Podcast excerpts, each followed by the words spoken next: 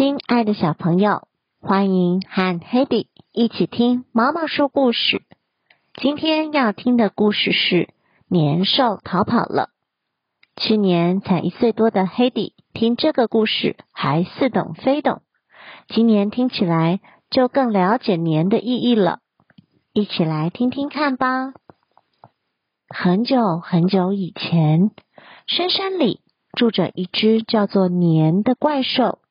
它全身长满了毛，嘴巴很大，牙齿尖尖的，所有的动物都很怕它。还好，它平常都在山洞里睡觉。但是每年到了除夕夜，年兽就会醒过来，到山下的村庄里找食物吃。这时，村民养的鸡、鸭等。都会被它吃个精光。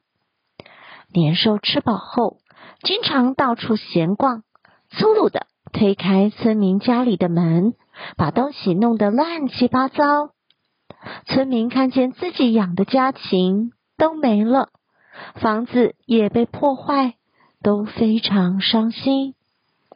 村民没有办法赶走年兽，又很怕自己被吃掉。只好在每年除夕夜来临之前，带着行李到其他地方避难。有一年，正当村民准备离开的时候，来了一个从没见过的老乞丐。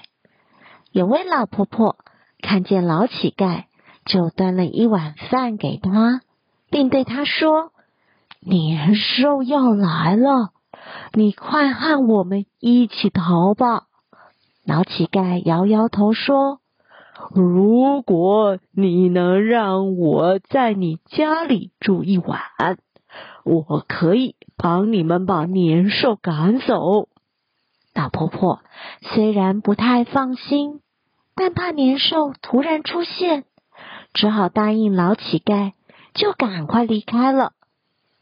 天色渐渐变暗了，老乞丐。赶紧在门口贴上红纸，他还找来一些竹子，放在老婆婆家门口。到了晚上，年兽醒了，便往山下走去。他边走边喊：“肚子好饿啊！”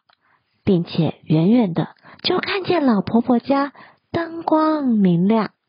他心想：“哼，居然有人不怕我！我现在。”就去吃掉你！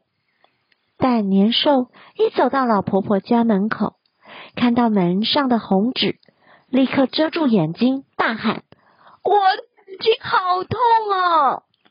这时，老乞丐从屋里走出来，用火把将竹子点燃，竹子不断发出噼里啪啦的声响。